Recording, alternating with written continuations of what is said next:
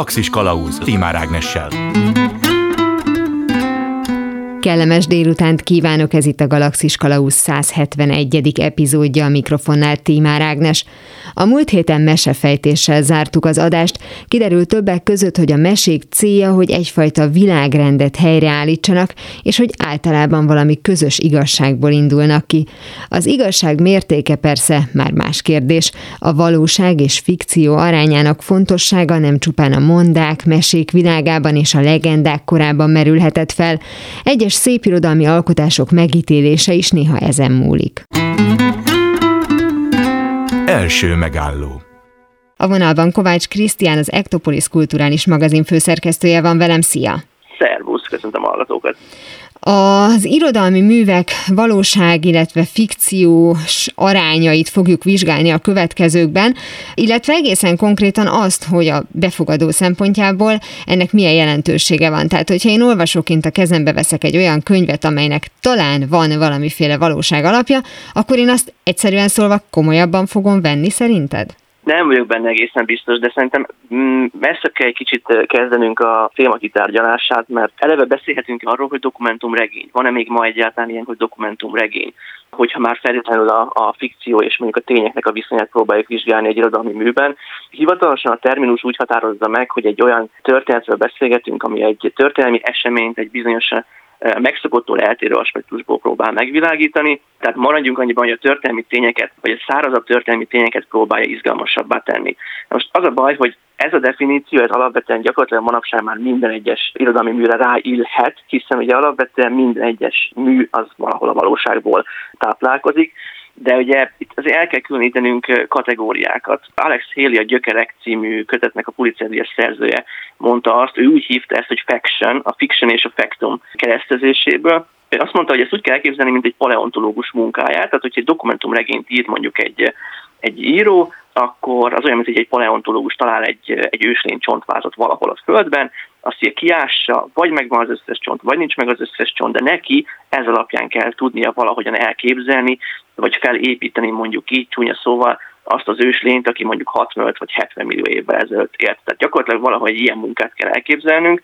A befogadó közeg oldaláról, hogy egy kicsit visszatérjek a kérdésedre, én azt gondolom, hogy Hemingwaynek a, a mondása nagyon-nagyon ide passzol, aki azt mondta, hogy olvassa, amit írtam az olvasás szeretetért, minden más, amit ezen túl talál benne, arról árulkodik, amit magával hozott az olvasáshoz. Hm. Tehát ez egy tök jó megfogalmazás, mert rávilágít arra, hogy gyakorlatilag az írói szándék az csak egy dolog. A másik oldal az pedig az, hogy akár te olvasol egy könyvet, akár én, nem biztos, hogy ugyanazt fogjuk abban a könyvben olvasni. Mindenképpen számottevő az, hogy milyen politikai, milyen vallási beállítottságunk van, milyen szocializáció, milyen a családi viszonyaink, amiket mi magunkkal hoztunk, az alapján tudunk elmélyedni és gondolkodni egy adott irodalmi műről is, és nem biztos, hogy ez találkozik azzal az írói szándékkal, amivel ez a mű megfogalmazódott. Ezzel én tökéletesen egyetértek, és azt gondolom, hogy ha fikciós, ha százszázalékosan fikciós műről van szó, akkor ezzel nincs is semmi baj. Mindenki tudja, hogy ezt saját magán fogja átszűrni tulajdonképpen, és azt szerint fog neki valamiféle örömet vagy bánatot okozni. A kérdés az az, hogy mennyire veszélyes abból a szempontból a dokumentumregény, hogy az olvasó egy folyamatos bizonytalanságban van. Mert ha mondjuk a paleontológusos példánál maradunk, ami nekem nagyon tetszett, ott azért a paleontológus mindig megcsillagozza az ő tanulmányát, és aláírja, hogy ebből nagyjából erre következtethetünk. Egy dokumentumregény esetében pedig egymást követik azok az események, vagy akár mondjuk olyan jellemvonások a, a főhőst illetően, aki egy létező személy volt, amelyekről nem biztos, hogy tudjuk, hogy itt most az író egész egyszerűen olvasmányosabbá akarta tenni a száraz történteket, vagy pedig ez tényleg megtörtént, és végül úgy fejezem be a könyvet, hogy lehet, hogy élmény volt, de hát ismeretterjesztés szempontjából azért mégiscsak talán kicsit cserben lettem hagyva. Hát én azt gondolom, hogy még hogyha tényirodalmat olvasunk, ott is érheti azt az adott művet olyan kritika, hogy nem biztos, hogy annyira tényszerű, mint amennyire egyébként akár mondjuk a fülszöveg ígéri. Egy jó példa erre John Keegannek van egy a második világháború című összefoglaló kötete. Ugye ő egy angol hadtörténész. Angolként nagyrészt az európai front eseményeiről sokkal részletesebben, sokkal összefüggőbben írt, mint mondjuk a csendes óceáni amerikai-japán szembenállásról. Meg is kapta ezt később a kritikában. Vagy John Hersheynek van egy Hiroshima című kötete, Hersheyről azt kell tudni, hogy egy újságíró volt.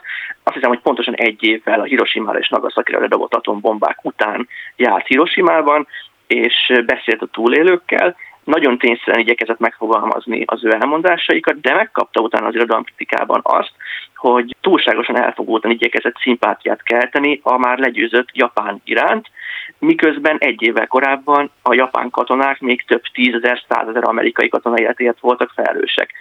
Tehát baromi nehéz azt meghatározni, hogy amikor mi letesszük ezt a könyvet, akkor, akkor abból valóban tanulunk. Én azt gondolom, hogy amikor nekiállunk egy dokumentumregénynek, igazából bármilyen irodalmi műnek, azért tudnunk kell, hogy ha mi regényt olvasunk, és itt most a regényen van a, a hangsúly, akkor abban akár 50-50 százalékban is lehet a fikció, meg a, meg a tényanyag. Főleg úgy, hogy manapság már eh, divat is lett egyébként valaha élt személyeket eh, és megtörtént eseményeket szerepeltetni fikciós művekben, egész egyszerűen azért, mert eh, az olvasóknak ezek kapaszkodót adnak. Ráadásul, és most nem akarom ezt pejoratív értelemben használni, de valahol ez egy olcsó megoldás az író szempontjából, hiszen gyakorlatilag mondjuk, ha berakunk egy élő személyt, vagy mondjuk egy olyan történelmi eseményt, ami gyakorlatilag mindenki számára ismert, akkor azzal spórolunk önmagunknak munkát, és mondhatjuk ezt csúnya szóval így is, hiszen gyakorlatilag ezzel a fordulattal már elhelyezzük a cselekményt, adunk egy fogódzót az olvasónak. Nagyon-nagyon minimális szerintem legalábbis azoknak a műveknek a száma, amiket valóban azt mondhatjuk, hogy objektíven írtak meg. Ugye művészetről beszélünk, irodalomról beszélünk, a szubjekció az mindig jelen van, de például van mondjuk Truman Capote-nak egy Hidegvérrel című kötete, Ugye Kapotnak a neve az általában az Állam luxus kivitelben című művéről, meg a belőle készült filmről e, ismert, de ez a hidegvérrel, ez egy 1959-es brutális gyilkosságot e, mesél el. Egy farmert és a családját mészárolt le két fiatalember, akiket aztán később elítéltek és ki is végeztek. Egy meglehetősen bestiális cselekedet, viszont Capote ez, hát nyilván azt hiszem, hogy hat év kutató munkájával építette fel ezt a könyvet, és ő megírja ezt a családtagok szempontjából, és megírja az elkövetők szemszögéből is. Emiatt nyilvánvalóan megkapta azt a kritikát, hogy megpróbál empátiát kelteni a gyilkosok iránt. Holott én azt gondolom, és hogyha valaki olvasta ezt a hidegvérrel, akkor szerintem meg fog tudni erősíteni ebben, hogy kevés olyan mű van, ami ennyire objektíven próbál egy egyébként ennyire szélsőséges eseményhez közelíteni. Tehát fontos tudni azt mindig, hogyha belekezdünk egy könyvbe, hogy azért, amit ott leírnak, még hogyha dokumentumregény címkével is van jelölve, azért abban százszerzekig nem bízhatunk meg. És akkor itt most megint visszautalnék arra, amit még az első kérdés után mondtam, hogy megvan az írói szándék, de ugye az írót, ahogyan az olvasót ugyanúgy befolyásolják a saját élményei.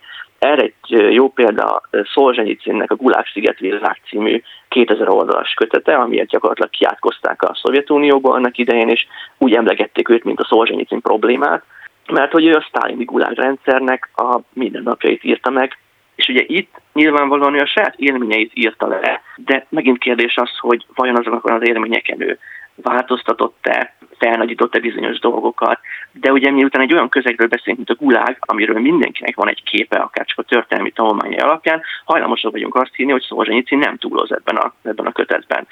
Vagy hogyha mondjuk például mondjuk Hemingwaynek említjük meg a az afrikai vadásznaplóját, vagy a vándor ünnepet, az egyikben az afrikai vadászatokról, másikban pedig az 1920-as évekbeli Párizsi tartózkodásáról ír, miután tudjuk, hogy Hemingway alapvetően az egész irodalmi életművét arra építette fel, hogy ő egy tapasztalati író, tehát hogy ő arról írt, amit látott, amit átélt, és ugye alapvetően kereste is ezeket az élményeket, hajlamosak vagyunk elhinni neki, hogy amit abban a könyvben leír, az gyakorlatilag igaz is. Még egy harmadik példát mondok erre, Gabriel Garcia Márqueznek van az Azért élek, hogy elmeséljem az életemet című színű életrajzi kötete, aki az 1930 és 1960-as évek közti Kolumbiának a politikai, gazdasági, szociológiai viszonyait tárja fel a saját életén keresztül. De ugyanakkor azzal viszont itt nála tisztában vagyunk, hogy azért Márkeznek volt egy alapvetően szocialista beállítottsága, Fidel Castroval voltak nagyon jó barátok. Fidel Castro volt általában az olvasó szerkesztője, mondhatjuk így is. És akkor itt most megint legyen az, hogy vajon Hemingwaynek elhisztük, hogy tényszerű volt, de Márkeznek viszont nem biztos, hogy elhiszik, hogy tényszerű, mert tudjuk, hogy neki volt egy olyan politikai beállítottsága, ami egyébként Hemingway esetében nincs kihangsúlyozva. Tehát azért mondtam, hogy baromi nehéz, én nem is hiszem egyébként azt, hogy feltétlenül úgy kell könyvet olvasnunk, hogy mi most meg akarunk tanulni valamit a történelemből. Mert akkor nem dokumentumregényeket kell olvasni, akkor tényirodalmat kell olvasni, és látjuk, hogy még abban is vannak hibák. És nagyon érdekes ugye, hogy említetted Kepot példáját is, de akár mondjuk ugye Hemingwayét, hogy itt az is fontos, hogy reál időben írja el meg, tehát amikor ő megéli, és Így akkor, van. vagy pedig később, amikor már ő maga is átformálja ezeket a, az emlékeket, vagy élményeket, tehát tulajdonképpen, ahogy azt már megbeszéltük, hogy egy könyvnek az értelmezése az pont annyira múlik az olvasón, mint ezek szerint a szerzőn is, aki lehet, hogy a, a saját akarata ellenére fog valami olyasmit közvetíteni, ami valakinek ezt jelent, valakinek pedig azt, és ugye a Kepot példából is pont ez tűnik ki, hogy nem is csak az, hogy ugye két oldalról közelített meg egy olyan példát, amit a, a kor olvasója elvárt volna, hogy csak egy oldalról közelítsen meg, hanem egy kicsit talán megtalálta benne saját magát, vagy megkereste benne saját magát. Tehát ilyen szempontból akkor megint van egy személyes tartalma még egy olyan történetnek is, ami egyébként tőle független, és a tényirodalom kategóriájába tartozik. Tehát akkor te azt javaslod, hogy ami még dokumentum regényként is van feltüntetve, ott is arra törekedjünk, hogy ezt mi fikcióként olvassuk, mi ezt szórakozásként idézőjelbe olvassuk el, mert hogy egyébként az a feladata, hogy rávilágítson mondjuk jelenségekre, mint Szolzsenyicin esetében, hogy nem biztos, hogy minden úgy történt, de legalább le lett írva, és ha engem ez érdekel, akkor majd utána keresek. Így van, pontosan. Alapvetően például Szolzsenyicin esetében azt tudja alátámasztani az igazság tartalmát a Gulág szigetvilágnak, ahogyan a szovjet vezetés reagált rá. Uh-huh. És ez most csak egy példa, de egyébként mondhatnánk Arthur Kesslernek a Sötétség délben, Orwellnek az 1980 érvű az állatfarmot, ami ugye minden keleti blokk országában be volt írtva annak idején. Tehát, hogy ezek a reakciók, ezek bizonyíthatják egy-egy regénynek a, az igazság tartalmát, és egyébként alapvetően a dokumentumregényeknek van egy ilyen irodalmi megközelítés és hogy az igazság keresése, a hitvallása vagy a, vagy a küldetése, de nyilván ez egy alapvetően megfoghatatlan fogalom, de azt gondolom, hogy például az irodalmi közegnek a reakciója azt tud bizonyító erővel hatni, de hogyha egy kötet megjelölése az, hogy dokumentum a regény, akkor szerintem azért mindig érdemes erős fenntartásokkal közelíteni hozzá. Amit te mondtál, az pedig abszolút igaz, hiszen Márkez mondja például ebben az azért, hogy elmeséljem az életemet című önéletrajzában, hogy az élet nem az, amit élünk, hanem amire emlékszünk belőle. Hm. És, és ez például egy tök jó összefoglalója ennek, hiszen eh, az emlékek azért nagyon képlékenyek, ezt egyébként a saját életünkön is tudjuk, még a nagyon-nagyon borzalmas emlékek is meg tudnak, nem azt mondom, hogy szépülni, de enyhülni az idő előre haladtával, éppen ezért messze-messze nem biztos, hogy mondjuk Hemingway, aki megírta a vándorünnepet pár évvel a halála előtt, gyakorlatilag 30 év távlatából ahhoz az időhöz képest, amit a regényben ábrázolt. Tehát ki tudja, hogy ez most valóban úgy volt-e. Én azt gondolom, hogy ha mindenképpen küldetést akarunk keresni a dokumentumregényekben, akkor ezt nagyon jól megfogalmaztad. Az a küldetése, hogy egy-egy adott történelmi eseményt megvilágítson egy másik nézőpontból, ezzel felhívva arra az eseményre a figyelmet, és onnantól fogva, hogy az olvasó abban már később elmélyede mondjuk tényszinten, az már abszolút az ő dolga. Ha mondjuk dokumentumregénynél maradunk, és ugye ma nagyon divatos az, hogy híres embereknek így állítunk egyébként emléket, és ahogy már megbeszéltük, ez egy fontos dolog is lehet akár, de ott mondjuk az már aggályosabb lehet, hogy nem olyan történelmi eseményekről, amelyeknek utána tudok nézni könyvtárban, interneten, ahol csak akarok, és megnézem, hogy így történt-e, hanem ahhoz, hogy élőbb legyen az a figura, az író igenis használja a fantáziáját, és fel fogja ruházni őt olyan személyiségjegyekkel, amitől megérthetőbbek lesznek bizonyos dolgok, de azért az a fikció kategóriája. Azért kérdezem ezt csak, mert hogy erre elvileg ugyanaz lehetne a válasz, mint a korábbiakra, hogy azt ír le, amit akar, és óvatosan bánjunk a dokumentumregényeket, de amikor már olyan szeméről van szó, akinek a nevével lexikonokban és interneten találkozunk, ott már átalakulhat egy kép róla, csak mondjuk apró mozzanatok alapján is. Ez így is van, és pontosan ezért vallom én legalábbis azt, hogy az alkotás és az irodalom az egy elképesztő felelősség. Mert hogy igen, tehát nyilván mondhatjuk, hogy akár eljuthat egy, egy irodalmi mű a karaktergyilkosság fokozatáig is tulajdonképpen, hogyha az mondjuk egy adott embert úgy állít be. Marha nehéz ezt egyébként valóban objektíven figyelni. Igen, kétségtelen tény, hogy, hogy az alkotásnak is teljesen mindegy, hogy irodalomról beszélünk, vagy bármilyen más művészeti ágról, annak megvan a hatalma, megvan a felelőssége, és ezek, ezzel a felelősséggel az írónak igenis bírnia kell, és ezzel számolnia kell, hogy ő mit tesz hozzá, hogy mit vesz el egy adott akár történelmi alaknak az életéből. De egyébként meg egy jó példa erre, hogy még, még egy picit visszautalva oda, hogy mennyire hihetünk ezeknek a történeteknek, vagy mennyire vannak ezek dokumentálva, vagy mennyire nyúlunk olyan eseményekhez, fikció oldaláról, amik dokumentálva is vannak, hogy ott van például a Homérosnak az Iliász, az Odüsszeja, de inkább mondjuk az Iliász, hiszen az mégis alapvetően ugye úgy tudjuk, hogy történelmi tényeken alapszik, de több ezer éves múltról beszélgetünk. Tehát mondhatjuk azt, hogy ezt ugye ma már nyilván elfogadjuk, hogy ez, ez egy történelmi tény, Trója pusztulása, ugye Henry Schliemann feltárt a Trója romjait, tehát vannak bizonyító erejű tárgyi bizonyítékok is erre az egészre, de ki tudja, hogy tényleg volt a trójai faló. Hm. És most ezzel nem akarok elmenni egy ilyen nagyon-nagyon eh, elrugaszkodott összeesküvés elmélet hívő irányba, mert abszolút nem erről van szó. Egyszerűen, egyszerűen csak arról van szó, hogy azért minden ilyen ábrázolt helyzethez, egy dokumentumregény esetében is nem árt, hogyha az embernek van egy annyira széles látóköre, hogy egy picit próbál szkeptikusan hozzáállni. Hát és felteszem, minél távolabbi az a múlt, annál több kétséget hordozhat Így magában. Van. Köszönöm szépen Kovács Krisztiánnak, az Ektopolis kulturális magazin főszerkesztőjének, hogy beszélgetett velem a dokumentumregényekről, és egyáltalán arról, hogy egy regényben mennyire fontos az, hogy a fikció és a valóság milyen arányban áll egymással. Köszi. 42. Mihely is tudjátok, hogy mi a kérdés, érteni fogjátok a választ is. És persze sokszor az az igazság, amit annak hiszünk. Ha például egyszer már szerencsét hozott, hogy megfogtuk a ruhán gombját egy kéményseprő láttán, akkor talán újra megtesszük, vagy nem. Minden esetre a babonák nem véletlenül alakultak ki, és egyes foglalkozásokban, ahol a kiszámíthatatlanság az úr, nem véletlenül maradtak meg.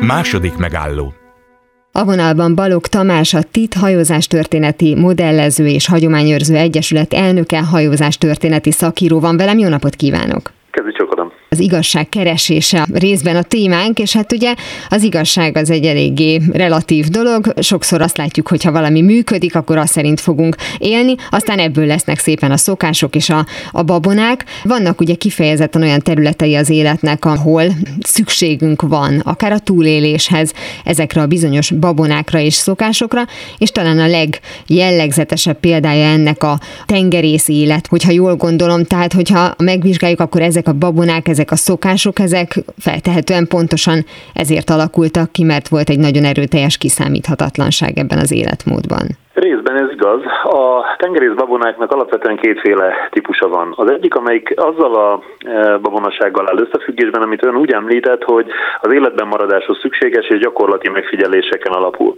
A másik azonban sokkal inkább a hithez, ne sem mint a gyakorlati megfigyelésekhez és a tapasztalatokhoz kötődik.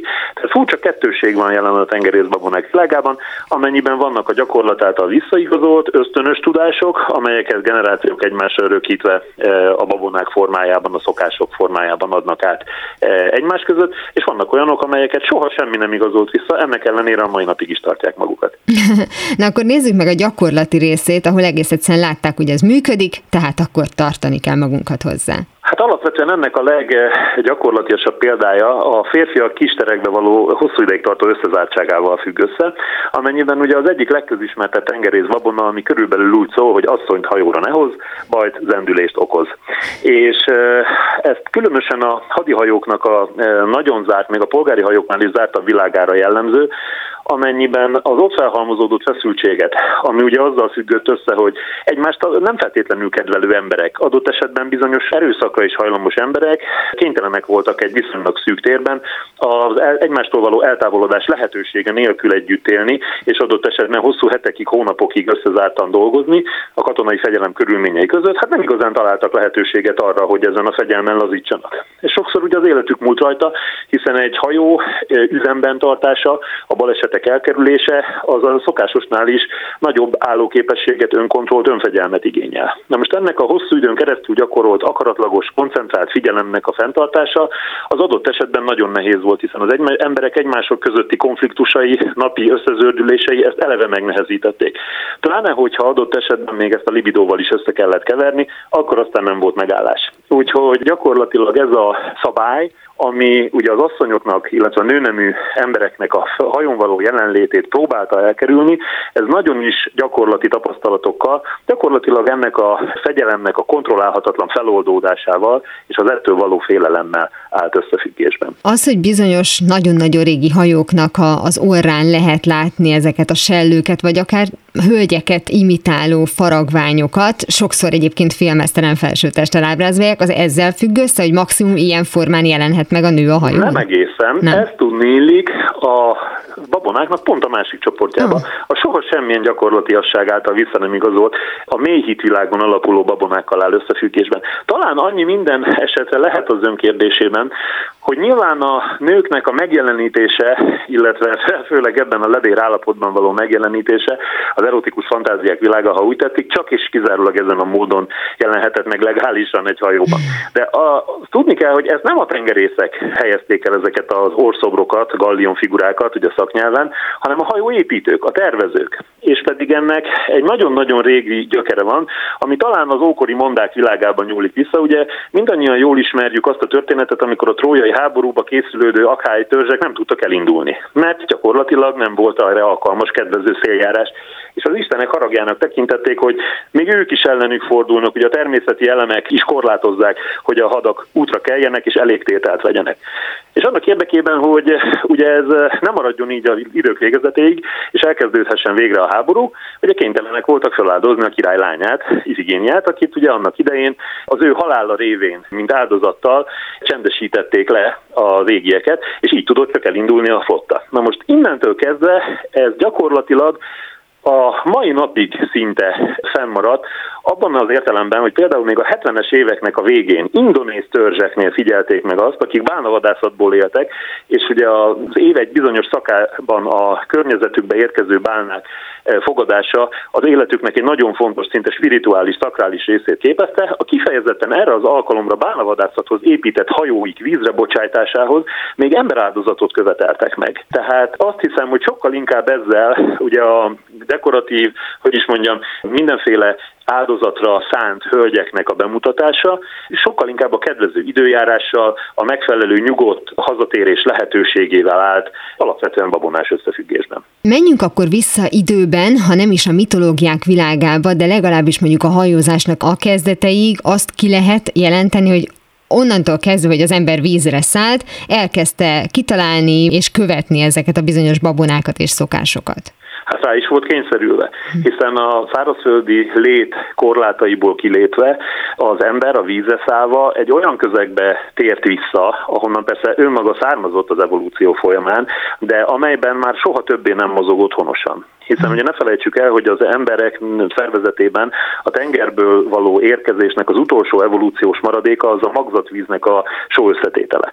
Tehát, hogy az olyan mértékű eh, egyezést, hasonlóságot mutat a világ különböző tengereinek, illetve a világóceánnak a só, átlagos sótartalmával, amiből egyesek arra következtetnek, hogy ez a fajta kapcsolat még fönnáll az emberiség és az mi származás eredet között. Azonban ez nem képesíti az ember többé arra, hogy ne fulladjon bele a tengerbe. Tehát alapvetően, amikor az első emberek először valószínűleg csak úszó fatörzsekre fölkapaszkodva a folyókon, majd aztán később a tengerre, a part mentén kimerészkedve, aztán végül a parttól látótávolságon túlra eltávolodva különböző hajókon az ismeretlenbe indultak, szó szerint a fantáziájukkal kellett benépesíteni azt a területet, ahol nekik életben kellett maradni. Hiszen ugye semmi más nem tudtak, csak hogy szeretnének odaérni valahova, vagy adott esetben szeretnének biztonságosan hazatérni. De hogy mindez hogyan lesz lehetséges, hát arról legfeljebb elképzeléseik lehettek adott viharban vagy szélsőséges körülmények között. Hamarosan folytatódik a Galaxis Kalauz, benne az interjú Balog Tamás hajózás történeti szakíróval. Galaxis Kalauz ez itt továbbra is a Galaxis Kalauzén Tímár Ágnes vagyok. Folytatom a beszélgetést Balog Tamás hajózás történeti szakíróval a tengerészbabonák eredetéről. És hogyha ebből indulunk ki, hogy valóban az ismeretlentől való félelemnek az egyetlen kapaszkodója egy ilyen láthatatlan dolog volt, hogy ha akármit csinálok, akkor majd biztos, hogy életben maradok, és majd minden jól fog alakulni, akkor ebből az is fakad, hogy ezek részben lecsökkentek a tudás kibővülésével, mert mondta, hogy megmaradtak babonák vagy szokások csak a szokás kedvéért, de volt olyan, ami pontosan azért tűnt el, mert egész egyszerűen a tudomány előre haladt, és aztán már eltelt annyi évtized, évszázad, hogy tényleg fölöslegesnek érezték. Hát erre több példát is tudnék idézni, és aztán majd a hallgatók eldöntik maguk. Ugye az első talán Verne regényeiből lehet ismert. Ugye az ő regényes képzelete a technika világában az ipari forradalom idején töltötte be az olvasók világát, amikor az egyik regényében, amelyet úszóvárosnak, Will Flottantnak keresztelt el, nem kevesebbet dolgozott föl, mint az akkori világ legnagyobb óceánjárója, a Great Eastern brit hatalmas óceánjáró történetét. Képzeletes szűce figuráival benépesítette, és ugye leírja az indulás jelenetét is. Ugye ezt ma már az ős óceánjárónak tekinthetjük, elég azt röviden tudni róla, hogy ez a minden akkori hajó hatszorosan múlt felül méretében, vízre bocsájtása is csak a nyolcadik kísérletre sikerült, úgyhogy teljes mértékben lenyűgözte a kor emberét, aki általában is a műszaki vívmányok és a töretlen emberi fejlődés igézetében élve élte a mindennapjait, úgyhogy nem szokott hozzá ahhoz, hogy létezhetnek adott esetben az emberek számára lebírhatatlan akadályok, akár a természet részéről sem. És érdekes még ebben a regényben is megfigyelni, amikor beszámol a hajó induláshoz készülődéséről, és feltűnik neki, hogy baleset éri az óriási méretű horgony felvonásánál segítkező nyolc munkás egyikét. A halálos kimenetelő baleset rossz szómenként hezedik az indulásra várakozó utasok lelkére, és hát aztán később, amikor majd különös viharokba kerülnek, akkor ugye gyakran föl is idézik, hogy hát bizony ez már eleve egy rossz előjel volt. A másik példa pedig, amit ígértem, az a Costa Concordia esetével állhat összefüggésben. Első pillanatásra talán nem is gondolnánk. De ugye az emberi önhítségnek egy egészen érdekes példája, amikor ugye a vizsgálati jegyzőkönyveket is azóta közzétették, tehát tudjuk, hogy emberi hanyagságra, mulasztásra vezethető vissza a baleset, amennyiben ugye a e, navigációs hídon a kapitány, aki szolgálatban volt a helyet, hogy a feladataival törődött volna, egészen mással foglalkozott, és ugye ez a hajó ez part közelbe jutott, zátonyra futott, és két egymás mellett elhelyezkedő vízzáró rekesze vízzel telítődött, a hajótestbe bejutott víz súlya pedig egyenlőtlen elosztásának vagy eloszlásának következtében felborította a hajót. Gondolhatnánk, hogy ez nem egy akkora különlegesség. Igen ám, de ha figyelembe vesszük, hogy száz évvel ezelőtt, 1912-ben szerencsétlenül járt Titanic esetében és ugyanezek a biztonsági előírások voltak érvényben. Tehát a hajónak nem kellett többet tudnia ahhoz, a vízen maradáshoz, hogy az egymás melletti szomszédos két rekesze megtelhetett vízzel. A harmadik megtelése esetén már elsüllyedt. Ehhez képest a Titanic még extrákkal is rendelkezett, mert neki az első négy rekesze is megtelhetett, anélkül, hogy elsüllyedt volna. Hát pek volt, hogy az ötödikre is átterjedt a sérülés.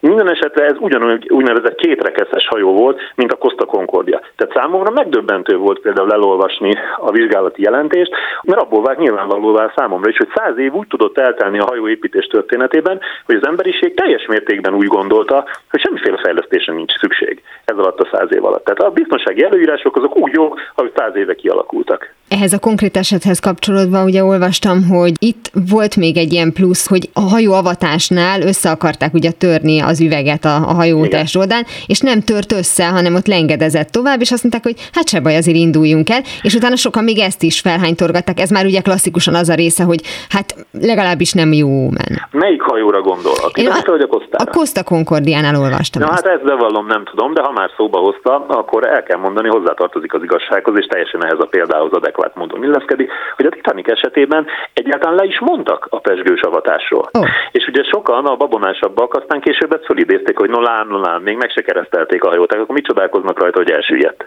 Hm. Jó, tehát ezek nyilván velünk maradnak, már csak azért is, mert a víz az úr. Tehát, hogy ezek az igazi világot jelentő deszkák, az most már akkor világos. Azt mondta, hogy ugye ilyen szempontból két csoportra lehet osztani a babonákat, hogy mi az, ami gyakorlati, és mi az, ami egyfajta ilyen legendáriumhoz kötődő, de olyan szempontból is felosztható, hogy milyen típusú hajókhoz kötődik, vagy teljesen mindegy, hogyha már valaki vízre szállt, ahogy ő mondta, akár mondjuk egy fadarabon is, akkor onnantól kezdve már elindulnak ezek a babonák. Tehát teljesen mindegy, hogy milyen évszázadot írunk, teherhajóról vagy luxushajóról van szó, azért ugyanazok a, az alap elvárások vannak. Én személy szerint úgy gondolom, a filozófia irodalmára visszatekintve, hogy mindenképpen az utóbbi csoportról van szó. Tehát annak idején az Efeszoszi Gorgiász írta azt, hogy háromféle ember létezik. Az élő, a hold és aki tengerre száll. Úgyhogy ebből kiindulva én mindenképpen azt gondolom, hogy az utóbbi csoportról van szó, és semmiféle típusok szerinti megkülönböztetést tenni nem érdemes, hiszen a vízen járó ember, a tengerre szállásnak ez a fajta etosza és szinte mitológikus jelentőség, amikor ugye elhagyja ismert közegét az ember, és egy ismeretlen közegbe lép be, onnantól kezdve minden megváltozik. Viszonya a hajóhoz, viszonya önmagához, viszonya a parti emberekhez, hiszen ugye a tengerészeknek, Hammer a mondáknál, a hitvilágnál, illetve a gyakorlatias vagy kevésbé gyakorlatias babonáknál tartunk, az is az egyik alapvető mondása, hogy egyik kezeddel a magadért, másikkal hajóért kell küzdened, hogyha a vízen vagy, és a tenger viharai megpróbáltatások elé állítanak. Nézzünk meg azért néhány ilyen konkrét babonát, mert amikor utána olvastam, azért egészen, hát néha vicces, néha egészen logikus dolgok kerültek a szemem elé. Az egyik az az, hogy ugye szerencsét hoznak a macskák a fedélzeten, és nem szabad bedobni őket a vízbe, mert a szerencsétlenséget szerintem ne csak szerencsétlenség elkerülése véget ne dobjunk macskát a vízbe, de gondolom egyébként alapvetően azért voltak ott, hogy az ott lévő egereket, patkányokat levadásszák. Mondjuk, hogy szóba hozta a macskákat, és az ő tartásuknak a gyakorlati okait a patkányokat, akik rendszeresen megdésmálták a készletet, akkor talán a legkézenfekvőbb tengerész babonaságok egyike, ami ismét csak a gyakorlatiasabb babonák közé tartozik, amikor ugye azt látják a tengerészek, hogy a patkányok sűrű rajokban hagyják el a hajót. Ez akár a kikötőben is előfordulhat, amikor a parthoz kötött hajó horgonykötelein másznak lefelé, vagy éppen a nyílt tengeren mit sem törődve azzal, hogy egyébként a vízben alig ha lehetnek biztonságos menedékre, mindenféle lehető és lehetetlen úszó tárgyakba, fahulladékba, ebbe abba belekapaszkodva hanyat homlok menekülnek a hajóról. Akkor ugye minden tengerész számára nyilvánvaló, akár babonás, akár nem, hogy ez a hajó hamarosan el fog süllyedni. Ugye arról beszéltünk, hogy például nő nem léphet fedélzetre, most am- amióta már ugye vannak női hajós kapitányok, és azóta ez már gondolom megdőlt. Azt illetően, hogy asszonyt hajóra ne hoz, ugye hogyan lehet kicselezni például ezt a szabályt? A tájföldi tengerészetben, főleg a királyság fönállása idején olyan mértékig patriarchális volt a társadalom, hogy teljesen elképzelhetetlen volt, hogy bárki is nőként férfiakkal egyenjogú, akár csak társalkodó partner lehessen, pláne hivatalviselő, vagy ne Isten valamiféle komolyabb beosztást is bíró munkatárs. Ezt miután mégiscsak a gyakorlati élet szolgáltatott rá példákat, hogy ezeket nem lehet elkerülni, ezeket a helyzeteket. Egy idő után azt találták ki a tájok, hogy egyébként szavuk sem volt arra, hogy nőnemű vezetőket például hogyan szólítsanak meg, ezért ők egyszerűen átrendültek a problémán, fiúsították az asszonyokat. És gyakorlatilag a saját nyelvüket úgy alakították át, hogy kiterjesztették a férfiaknak a megszólítási formuláit a nőkre is. Tehát inkább csaltak, de, de nem hát kockáztattak. Ez szerintem a gyakorlatias észjárásnak a próbája, hogy nem vártak addig, amíg a nyelv és a gondolkodás fejlődése képes befogadni az új jelenséget, hanem egészen egyszerűen ugye analógia útján oldották meg a problémát. De napjaink gender kérdése az nem biztos, hogy így reagálnak rá, de, de azt mondjuk, hogy a lényeg az, hogy ebben az esetben, hogy ne süllyedjenek el. De térjünk át magára a tengerész életre, vagy tengerész létre, egyáltalán a tengerészeknek a megítélésére, mert gondolom azért az az elmúlt néhány évszázadban nagyon sokat változott. Vannak azok a klasszikus megnevezések, hogy valaki tengeri medve, nem tudom, hogy ez pozitív vagy negatív jelzőnek számított-e, de például az a tény, hogy valaki mondjuk hajós kapitány volt a 18.-19. században, ez egy vagány dolog volt? Hát nem csak úgy vagány dolog volt, de egyes országokban kifejezetten nagy társadalmi közmegbecsülésnek is örvendett. Nyilván ezek elsősorban azok az országok, amelyeknek a léte, fennmaradása hosszú időn keresztül történelmük legnagyobb része folyamán függött a tengeri szállításoktól. Ugye ma már leginkább talán Nagy-Britannia jut eszébe az embernek kapásból erről, ugye a tengerre épült birodalom, amely 93 millió négyzetkilométerével az egész földet lefette lényegében, nem volt olyan kontinens, ahol ne lobogott volna a brit zászló, de ugyanezt lehet elmondani a hollandokról is. Sőt, történelmének egy rövid szakaszában még adott esetben Magyarországról is, aki ugye csak száz évvel ezelőtt, bő száz évvel ezelőtt, ugye 1919-ben volt kénytelen elbúcsúzni a tengertől. Tehát, hogy ahol tengerész tradíció van, ott a mai napig a tengerész egyenruhát viselő embert, legyen az akár tiszt, akár egyszerű fedélzeti matróz, megkülönböztetett figyelemmel öveznek. Nem csak azért, mert eh, tengerre szállni ugye önmagában egy bizonytalan közegbe való bemerészkedést jelent, ami már önmagában is tiszteletet indokol, de pontosan a hazájuknak tett szolgálatokért. Ne felejtjük, hogy 1914-től 15-ig, tehát az első világháború első esztendejében a tengeri szállítások ellen intézett német tengeralattjáró támadások nagy-Britanniát csak nem a térte kényszerítették, amennyiben 1915 áprilisára csak alig egy hónapra elegendő gabonakészlete maradt az országnak. Persze erről a német hírszerzés pontosan nem értesült, mert ha nyilván értesült volna, akkor még inkább fokozzák a tengeralattjáró támadásokat, és talán egészen más végkifejlete lett volna az első világháborúnak. Minden esetre ez is jól mutatja, hogy a tengeri szállítások töretlen folyamatossága milyen húsbavágó kérdés egy-egy ország számára.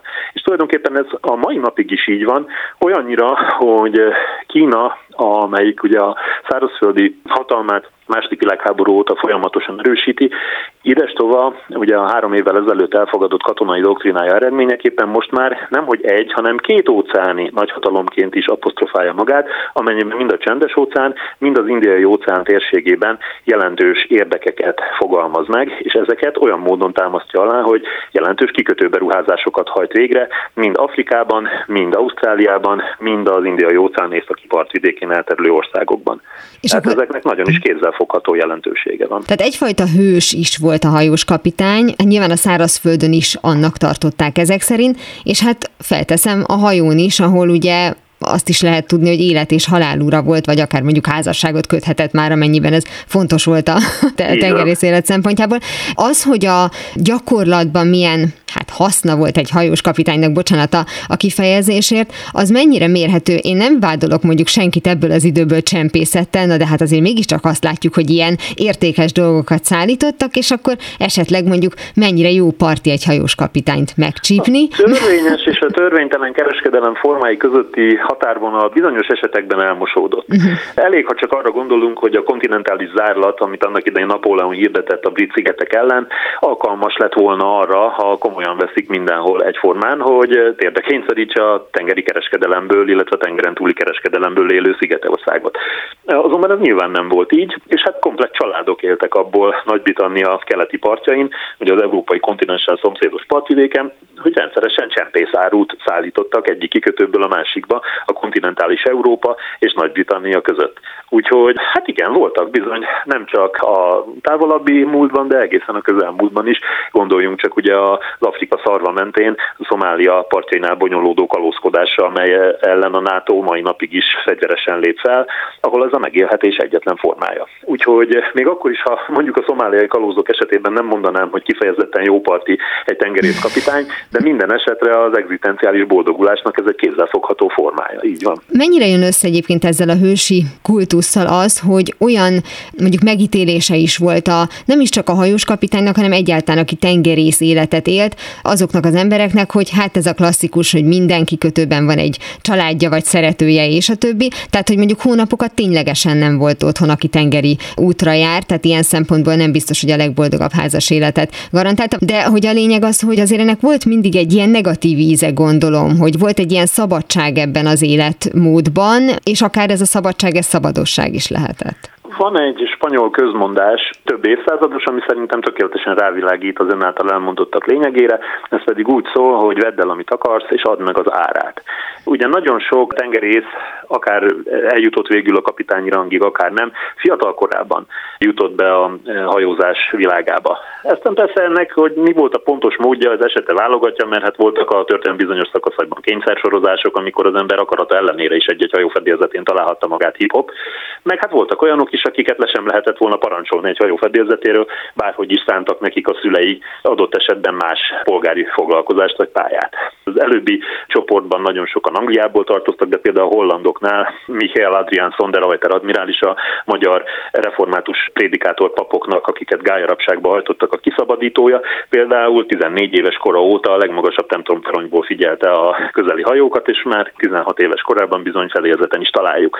Tehát ez nyilván mindenkinél más és más, hogy ki miért adja a hajózásra a fejét. Minden esetre az biztos, hogy aki erre a pályára lép, annak nagy árat kell fizetnie. Nem csak azért, mert valóban még ha sikerül is meghitt családi életet létesítenie, találnia egy alkalmas párt, akivel jól megértik egymást, valóban tőle rendszeresen el kell válnia. Nagyon ritka az az eset, hogy házaspárok együtt hajózhatnak. Vagy ha ilyen nincs, mert maga az életforma akadályozza meg az, hogy egyáltalán egy másik ember alapos megismerésére fordítható időt a szárazföldön töltse az ember, egy ültő helyében vagy egy fizikai helyszínen tartózkodva, akkor bizony számot kell azzal vetni, hogy a tengerészmesterségért fizetett ár az éppen a magánéletnek ez a fajta meghittsége, amelyben sosem lehet az embernek részt. Akkor viszont nincs mit csodálkozni azon, hogyha azt a fajta emberi gyengétséget, amit csak egy párkapcsolat adhat meg, azt az ember más pótszerekkel igyekszik biztosítani magát magának. Mennyire volt alkalmas egyfajta valós életpályamodellnek maga a tengerész élet abból a szempontból, hogy ha valaki akár az ön példája szerint fellógott a hajóra 16 évesen, és mondjuk, ahogy azt hiszem, hogy erre is van egy szabály, hogyha már elindult a hajó, és ott van az óceán kellős közepén, akkor nem dobálunk be embereket a, a vízbe. Ez meg, így van. Meg, meg különben se. És hogy mondjuk elkezdte egy, egy felmosással, nulla iskolázottsággal, abból lehetett x idővel később hajós kapitány, tehát tényleg fel lehetett kapaszkodni, vagy azért akár már a 17-18-19. században is már volt ennek egy olyan oktatási rendszere, hogy csak úgy nem lesz valaki hajós kapitány. Ez koroktól és országoktól egyaránt függ. Volt például olyan az angol haditengerészet történetében, nem is olyan régen, ugye a Napoleon háborúkat közvetlenül követő évtizedekben, amikor olyan megcsontosodott intézmények akadályozták az előmenetelt, hogy az egyéni rátermettségtől és tehetségtől teljesen függetlenül valaki évtizedekre vagy akár egész életére bele tudott ragadni egy hadnagyi rendfokozatba az előléptetés bármiféle lehetősége nélkül. Mert a rangelsőbség, amit adott esetben a társadalmi státusz jelentett, vagy a királyi udvarban történő lobbizás, szavazás, amire a polgári származású személyeknek vagy csekély lehetősége nyílott, kizárta azt, hogy előrébb jusson a ranglétrán. Még akkor is, hogyha a tehetsége ehhez meg lett volna. Ugyanakkor vannak ellenpéldák is. Ha már a Reuter admirálisnál tartunk, ő ugye a saját rátermettségének köszönhetően a 17. században hazája tengerészeti főparancsnokságáig emelkedett. Tehát, hogy erre nyugodtan azt lehet mondani, hogy egyfelől igaz az, hogy az egyéni rátermettség hegyeket mozgathat meg, másfelől igaz az is, hogy egy begyepesedett társadalom a maga egyéni érvényesülés gátló attitűdjeivel bizony még a legfényesebb csillagot is le tudja törölni az égről.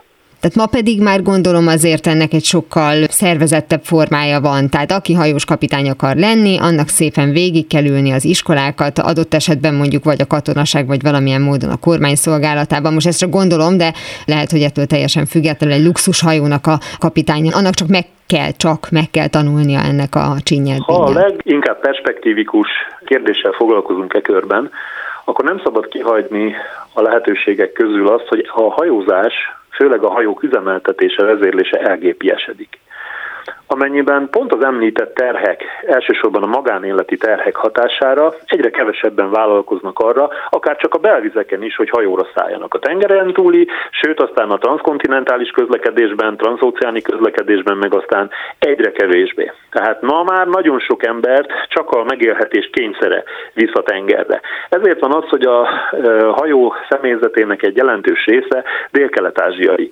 származású tengerészekkel telik meg, és csak a tisztikarban vannak európaiak vagy amerikaiak.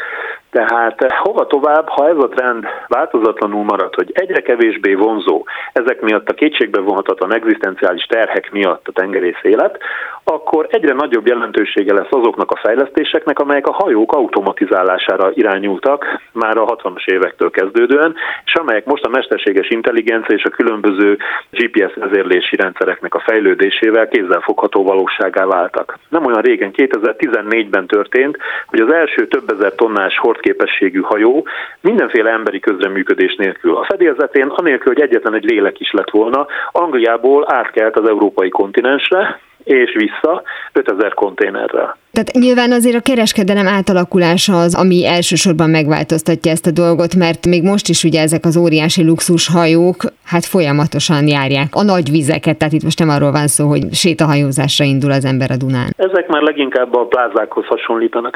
Tehát ami a különbség mondjuk akár egy termelői piac, ahol az ember egymással szót vált, és ugye a termék előállítójával a, a kellemesen szóba legyedhet.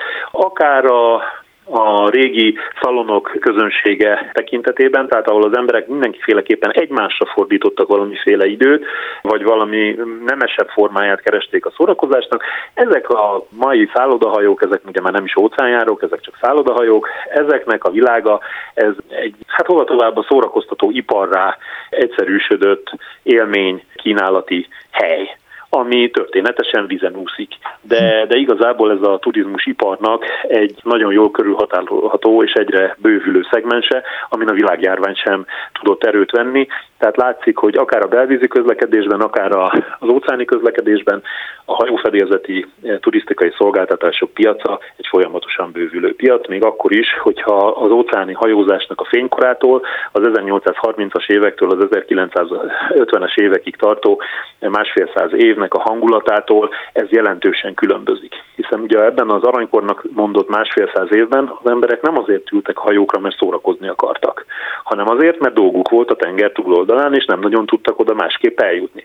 Ugye a repülőgépek csak 1950-től váltak alkalmassá egyre nagyobb mértékben arra, hogy a kontinensek közötti tömeges személyszállításra alkalmassá váljanak. Azt megelőzően több ezer embert A-ból B-be egyik kontinensről a másikra csak hajókkal lehetett szállítani. És annak a néhány napnak a varázsa, amit az emberek munkaügyben utazva egyik kontinenstől a másikig a hajók fedélzetén töltöttek, az ő életüket is alapvetően egyedi élményekkel ajándékozta meg. Amikor ugye a hajón fedélzetén kialakult az a millió a maga szokásaival, ha úgy tetszik, etikettjével, amikor mindennek megvolt a szabott rendje, hogy ki, ki mellé ülhet az étteremben, milyen közösségi programokon kell részt venni. Ugyanis illetlenségnek számított, ha az ember visszavonult a kabinjába, amire csak a tengeri betegség jelenthetett felmentést. Tehát illet részt venni a közösségi programokban. Ugye ennek a az utánérzései vannak ma már csak meg. A szállodahajók világa az már nem az óceánjárók világa ebből a szempontból. Zárásul még egyetlen dolog, pont most olvastam, és muszáj rákérdeznem, hogy igaz az, hogy a matrózoknak azért van trapéznadrágja, mert hogyha vizes lesz, akkor egyszerűen könnyebb kibújni belőle így? Ez, igen, ez előfordulhat. Én nem hallottam még erről, de simán el tudom képzelni. az biztos, hogy minden esetre a hajófedélzetén szolgálatot teljesítő személyeknek olyan ruhákkal kellett folyamatosan rendelkezni, amelyek a mozgásban nem akadályozzák, nem szorítják el a vérkeringést, nem okozhatnak balesetet. Ennek a hasznossági szempontnak nagyon sok mindent alárendeltek. Ugye a hajók világa alapvetően egy praktikus világ, mert a biztonságos üzemeltethetőség érdekében minden olyat kerülni kell, ami ezt egy kicsit is eh, hátrányosan befolyásolhatja. Nagyon szépen köszönöm Balogh Nagyon Tamásnak, szívesen. a TIT hajózás történeti modellező és hagyományőrző egyesület elnökének, hajózás történeti szakírónak, hogy mindezeket elmondta nekünk. Köszönöm szépen. Utak? Ahová megyünk, ott nincs szükség utakra. Az interjúban már szó volt arról, hogy a macskák szerencsét hoznak a fedélzeten, főleg a feketék, mivel a macskák állítólag képesek vihart gerjeszteni, ezért ügyelni kell rá, hogy a fedélzeten lévő macskák mindig jól lakottak és elégedettek legyenek. De szintén a tengerész babonák körébe tartozik, hogy közvetlenül hajóra szállás vagy hajó bérlés előtt nem szabad szappannal kezet mosni, azzal ugyanis a szerencséjét is lemossa az ember. Ezen kívül nyílt vízen tilos nyúlról vagy vadállatokról beszélgetni, de ugyanilyen tabu témának számítanak a templomok is. Nem jó ómen, ha egy hajót átneveznek, és általában annak is rossz vége van, ha a matrózok a hajukat vagy a körmüket vágják a tengeren. A hiedelem szerint a halott tengerészek szelleme az albatroszokba költözik, ezért bal szerencsét hoz a megölésük de ha jobban belegondolunk, nem hiszem, hogy feltétlenül szükségünk van bármiféle babonára ahhoz, hogy ne bántsuk az albatroszokat. Mára ennyi volt a Galaxis Kalauz, jövő héten ugyanekkor találkozunk, hamarosan archívumunkból visszahallgathatják a mai adást is, valamint most már podcast formában is elérhető a műsor. A Rádió és a Galaxis Kalauz Facebook oldalán további érdekességeket találnak, illetve ha még nem tették, iratkozzanak fel YouTube csatornánkra. Köszöni a figyelmüket a szerkesztő műsorvezető Tímár Ágnes. Viszont hallásra! Viszlát! És kösz a halakat! Ez volt a Galaxis Kalauz. Timár Ágnes műsorát hallották.